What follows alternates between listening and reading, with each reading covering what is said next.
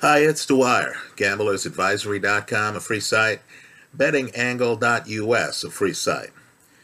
Let's talk about the unification match. The fight for the undisputed championship at 154 pounds between Jermell Charlo and Brian Castano. Right? Both guys come in Charlo has most of the belts. Castano has a belt. Castano's also unbeaten. The only blemish on his record was a draw with Erislandy Lara that, quite frankly, many think he won. Understand the styles here, right? Charlo is low volume. He's episodic. He's what I call an ambush fighter. Castano is a skillful stalker, right? This is the intelligent front foot. He doesn't rush in the pocket with volume. No, he's coming forward, getting you to back up, waiting for his moment to come inside. The pressure is constant. Well, folks, they fought to a split draw. Let me just say, I lost betting wise on this fight. I had the underdog. Brian Castano. Right? We'll talk about it. I had the underdog, Brian Castano.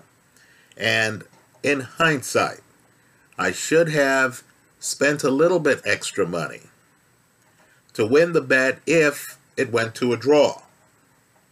But let's talk about the fight at the risk of engaging in hyperbole. This fight is one of the best fights of this era. Understand the stage at 154 pounds couldn't have been bigger. This was for the undisputed championship. Let me also say, too, that the fight featured some situations that are unique to boxing. Let me tip my hat right here to the relationship between Derek James the trainer of Jermell Charlo and Jermell Charlo. Right? Derek James was comfortable enough in his position, in his authority, to tell his fighter he was losing the fight. Derek James was comfortable enough in his position to tell his fighter that he needed a knockout to win the fight going into the last round. This fight will have some things we will wonder about. And by the way, for the time being, the fight is in my favorites folder for those who want to take a look. Right? You want to do so sooner rather than later. This fight has some questions that we'll be asking ourselves as we look at the film of this fight going forward right? One of the big questions I have is a question Al Bernstein had during the telecast. Why isn't Brian Castano throwing more jabs? Why isn't he jabbing his way in? Why is there so much deference given to Jermell Charlo's right hand? Which I'm personally not sure Charlo can throw with accuracy if you crowd him or have him on his back foot. Right? So there's Castano. He's coming inside. The pressure is constant. He's masterful at it. If you want to know how to cut off the ring, if you want to know how to get a taller opponent backing up to set up a great visual for you, of the taller guy going up against the ropes. Castano's fight style is the fight style to look at. But what I didn't understand is that Castano's jab lines up with Charlo's right hand. The hand that was giving Castano problems is Charlo's other hand. The counter left hook. That's the punch that gives Castano problems. So I was wondering, since the slow rounds actually favored Charlo, and I know that sounds odd to a lot of people, We'll talk about my scorecard round by round here. But since the slow rounds favored Charlo, I was wondering why Castano didn't just jab to be more active in the slow rounds, as well as to soften the road inside. Now, as for Charlo, and I encourage people to look at the tape, if a guy is on his front foot as relentlessly as Castano is, and I don't mean that he's rushing in, I mean he's not backing up. He's applying the pressure. He has Charlo backing up. And Charlo, by the way, is oblivious to the visual. Right? I understand a guy being comfortable with his back up against the ropes if he's fighting a George Foreman. If he's fighting a Marcus Maidana, right? A guy his size. But taller fighters need to realize that when they're fighting a shorter guy, it's a bad visual when the shorter guy, think Mike Tyson or whoever, has you with your back up against the ropes. Well, one of the biggest mysteries in this fight is why didn't Charlo clinch more? Folks, there's hardly any clinching in the fight. In other words, rather than back up to the ropes, as Castano is coming inside, if you're tired of trying to circle him, use lateral movement. Right? If you get tired of that, why don't you just lean forward and clinch him? Right? It was interesting because Charlo, at different times, and of course I'm getting calls here.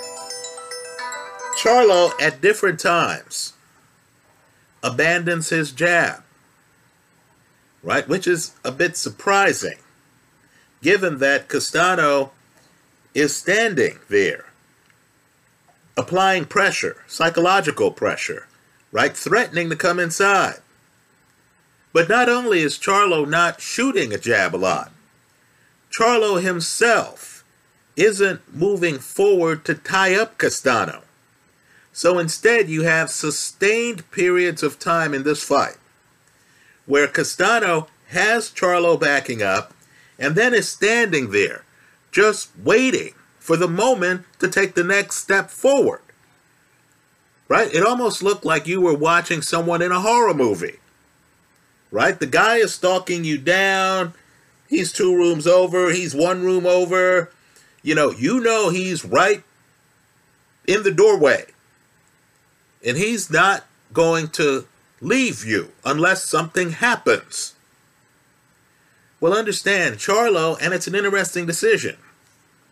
Instead of pumping a jab rhythmically, living off a jab, and trying to move away but make the guy pay for coming forward, or trying to jump in the pocket, right? After all, that's his game, ambush fighter. Jump in the pocket and roughhouse a guy who isn't known for having that big a punch. Understand, Charlo's a taller man, right? He's fighting a guy who doesn't have the punch he has. Rather than make this a rough and tumble affair, Charlo instead is on his back foot deciding to box, deciding to lead with power shots at times letting Castano throw a combination. Castano's a combination puncher in the second round, hoping to see an opening, which he gets, to throw a counter left hook, which hurts Castano. So let's talk about the scoring of this fight. And let's talk about some big moments in the fight. I believe they're so big, I believe it's career defining. Let me also make a point here. You know, sometimes the biggest fights in a fighter's career have him losing. But yet, the guy's profile is enhanced to the point where the loss helps his Hall of Fame credentials.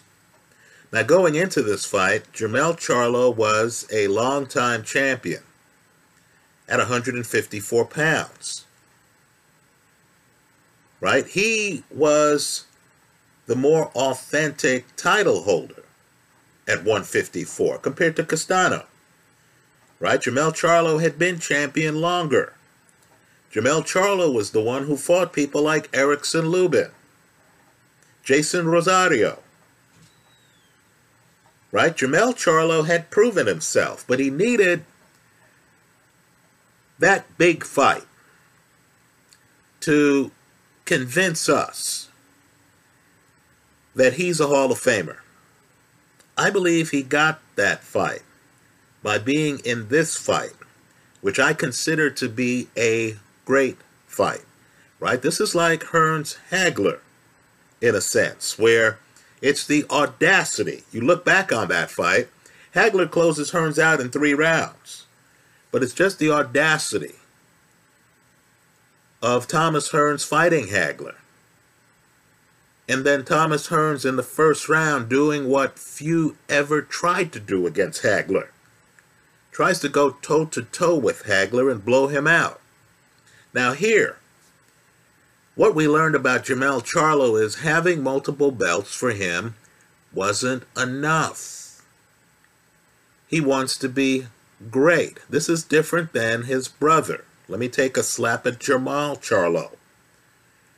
Right? We hear Jermall talking about how he wants Golovkin and how he wants this and how he wants that. We don't actually see him in the ring against a Demetrius Andrade or even against a Golovkin. Right? By contrast, Jermell Charlo had belts and was unsatisfied. He wanted to be great.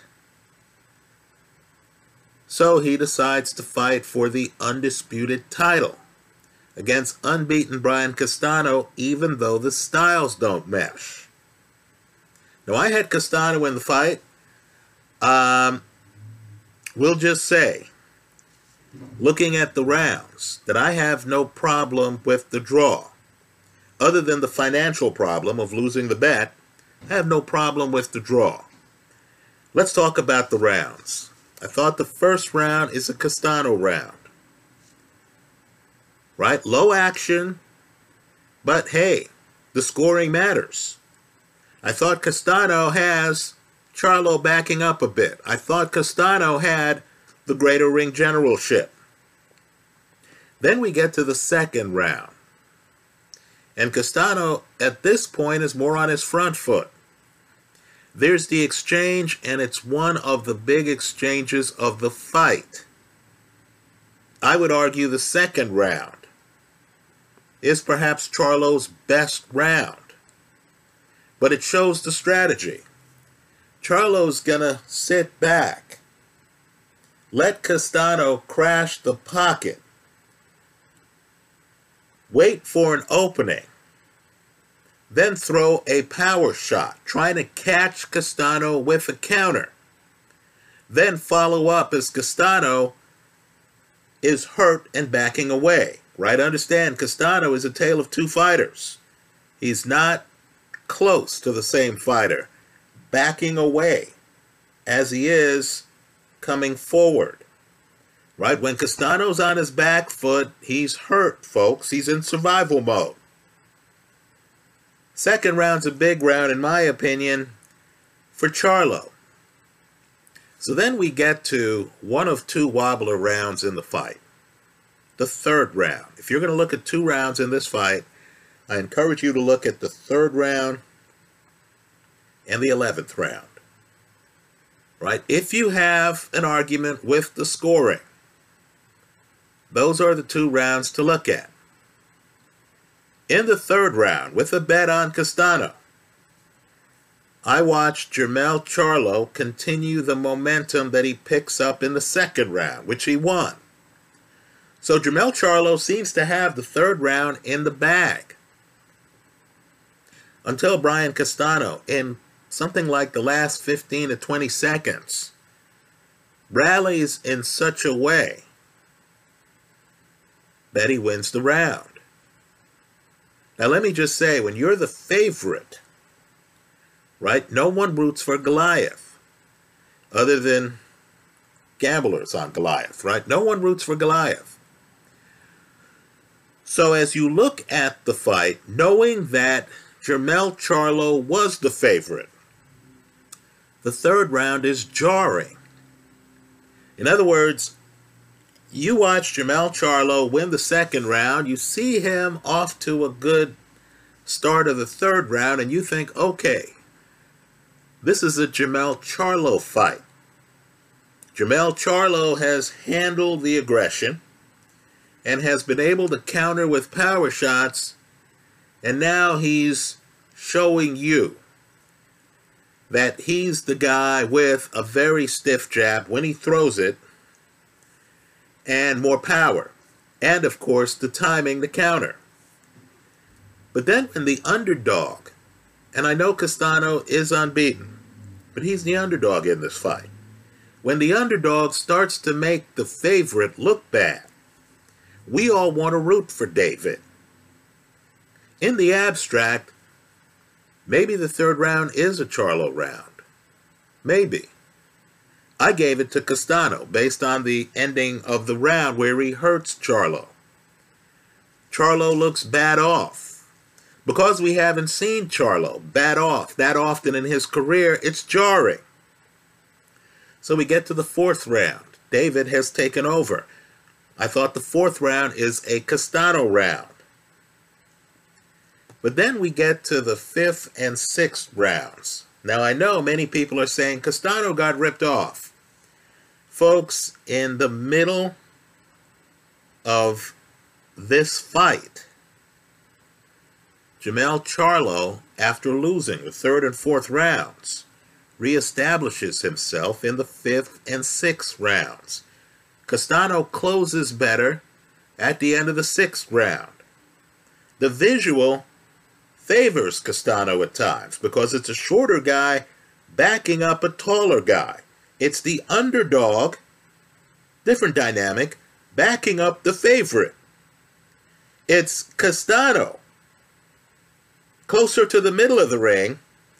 It's Charlo up against the ropes. Right? So if you're just looking at the visual and not the punches landed, not the clean counters, Castano looks like he's winning the fight. But Charlo's actually landing some clean counters. Right? There's a cat and mouse game going on here. Charlo's not back up against the ropes just turtling. No, Charlo is back up against the ropes and he's throwing punches. I thought Charlo wins the fifth and sixth rounds. Then disaster strikes for Charlo. Castano takes the seventh round takes the eighth round, takes the ninth round. Now, folks, at this point, it's clear that if this dynamic continues, Brian Castano is going to be the undisputed champ at 154 pounds. Not only that, let's add up the rounds. If I gave Castano the first round, and the third round, and the fourth round, and the seventh, eighth, and ninth rounds in a 12 round fight with no knockdowns. That's six rounds for Castano. Right? Now we're heading into the 10th, 11th, and 12th rounds. You're thinking, okay, this is Castano's fight. He's alert. He's not hurt at the end of the ninth round. He's won six rounds right? The visual favors him because there's not a lot of clinching. The tall guy is backed up against the ropes. Jermell Charlo is low volume. He's not jabbing enough. Right? He hasn't turned this into, you know, either a match where he's circling Castano right? Or one where he's grappling with Castano. Instead, he's constantly back up against the ropes. His own corner senses the problem he's having. Derek James is pleading with his fighter to fight in the middle of the ring. Right? Understand, there's some great fights in history. The Rocky Marciano Ezzard Charles first fight, where against a front foot heavy guy like Rocky Marciano, Ezzard Charles's back doesn't touch the ropes, according to legend, until the last round or something like that. Right? Well, here, Charlo's living off on the side by the ropes. So at this point, you're thinking, okay, Castano is going to be undisputed. Then we get to a career defining round. An argument can be made. Hell, I'll make it. That this is the most important round of Jermell Charlo's career. He's lost the prior three. He's down six rounds to three. He comes out for the 10th round. He's shooting a jab. He is showing hand speed. He reminds you at a desperate moment in the fight, in a round that he could not afford to lose. He reminds you that he is Jermell Charlo. I thought the 10th round was major I thought, given the ebb and flow of this fight, that 10th round, you're going to be hard pressed to find a more important round this calendar year. It's that important. Understand, I believe this fight is going to age tremendously well. If you're a fan of Jermell Charlo, or if you're just a fan of boxing, the idea of a champion in a unification match, down by three rounds, coming out in the 10th round, and showing the patience and boxing skills that Jermell Charlo does after losing the preceding three rounds deserves a wow. I gave Jermell Charlo the 10th round. We get to the 11th round. Now, I thought Castano had the 11th round in the bag.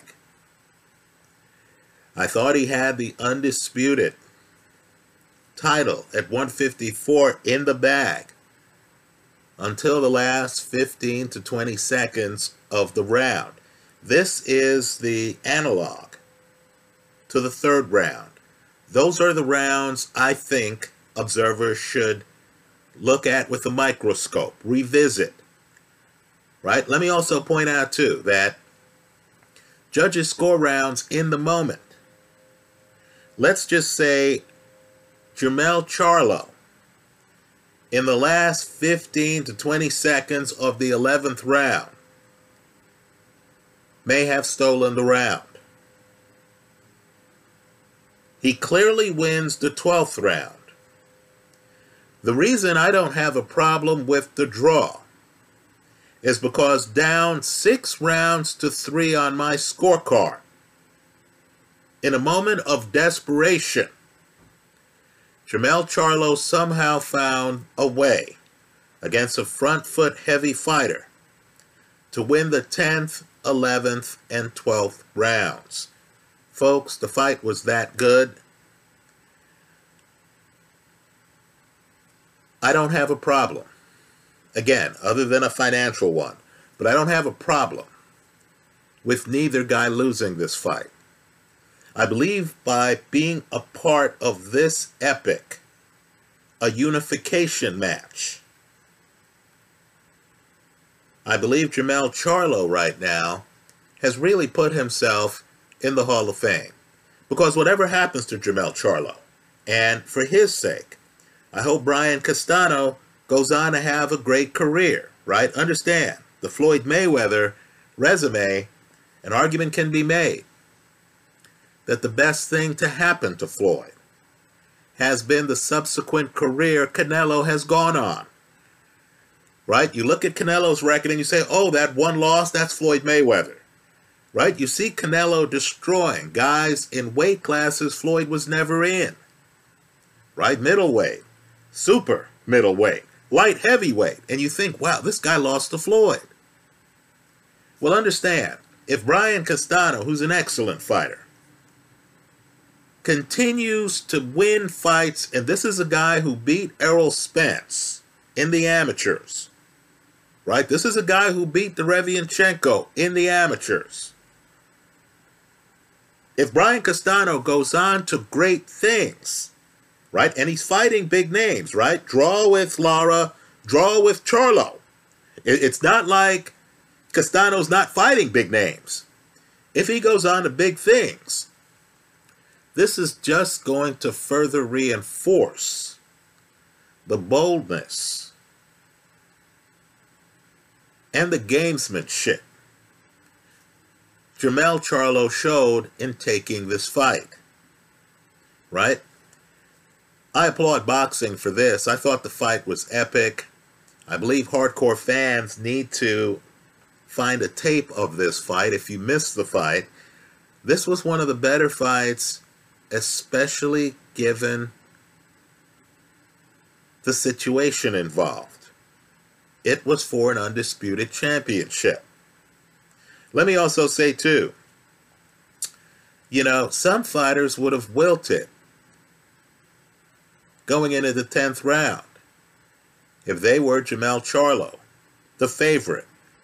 And this underdog guy has you backing up has hit you with some hard shots. I'm telling you, the last, you know, the closing of the third round, Jermell Charlo doesn't look good. I'm telling you, there are parts of round seven, eight, nine where Jermell Charlo does not look good. Understand, I'm not alone in that assessment. His own corner told him, you need a knockout to win the fight. His old corner told him earlier, you're behind in the fight. Right? Think about it. So what does Jermell Charlo do? He certainly wins rounds 10 and 12. I'll leave it up to you, the viewer, as to whether he wins round 11. Right? This is a great split draw. I applaud both fighters. Um, I hope both guys take a breather, right? Because a fight like this, Castano got hit with several bombs, right? Several bombs. I like the idea of fighters being able to recover, right? Um, if they want to do a rematch, I'm not going to complain about it. But if I were these guys, I would take a breather. I would take some time off, right? They've already given fans a great match for the undisputed title at 154 pounds. I have no problem whatsoever since both of these guys are championship level. With Jermell Charlo and Brian Castano each holding a portion of the belt at 154. Let me also say, too, that we had a fight for the unified title at 140, right? That Josh Taylor won. I thought Taylor won that fight by more than the scorecard showed, right? The idea that that fight was supposed to be a draw outside of the knockdowns, multiple knockdowns, was a bit ridiculous and unfortunate. Here, I believe it's clear. Jermell Charlo needed the late rounds to get back in this fight. Right? This wasn't a situation where a Josh Taylor, by comparison, only had to make it to the finish line to win the undisputed title because he was ahead of the fight. No, this was a situation where Jermell Charlo didn't have the luxury. He had to keep his foot on the gas. And I believe Brian Castano, who's front foot heavy, who's a skillful stalker. Right? I believe Brian Castano was trying to win the later rounds. He didn't give them away. He was trying to win the later rounds. I thought he comes damn close to winning the 11th round, but just couldn't close the show. Great fight. Let me hear from you. I understand it's a controversial fight. Let me know your scoring. Let me know how you saw the fight. Let me know you you know what you think the mistakes are. I thought Castano not throwing more jabs was a mistake. I thought Charlo not throwing more jabs, not clinching enough was a mistake. One of the best things Mayweather, younger Mayweather, not the older Mayweather who's up against the ropes with Ricky Hatton, who's up against the ropes with Marcos Maidana. I thought one of the best things that Floyd Mayweather would do is a fighter would come up and would be on his front foot. And Mayweather would keep them on his shoulder. A good example of this is Mayweather against Shane Mosley when Mayweather gets his knees buckled. But while Mayweather's hurt, he doesn't back up. Right? He doesn't want Shane Mosley, who can punch, walking him down while he's hurt. So Mayweather does things like he has Mosley on his shoulder, he grabs Mosley's arm to slow him down. In other words, he doesn't have to have the visual of being chased by Shane Mosley. He knows how to clinch Mosley in the middle of the ring. Right? Sure, Mayweather lost that round. Right? But at the same time, it didn't set up the dynamic of the other man getting you up on the ropes, throwing volume at you, working you over. Right? I think what Jermell Charlo and his team are going to have to look at is the bad visual. Right? Because there's some rounds in here, fifth and sixth rounds, where Castano looks to be walking down Jermell Charlo. The visual's bad until you look at the punches. Also, if I'm Brian Castano, I have to go back through Jermell Charlo fights, and I'm going to have to ask myself, can Jermell Charlo throw that right hand when he's crowded? Can he throw the right hand in a phone booth? Is he as good throwing counter right hands as he is throwing counter left hands? If he's not, Castano should have used his left hand more. That's how I see it. Let me hear from you. I hope you leave your comments in the comment section of this video. Thanks for stopping by.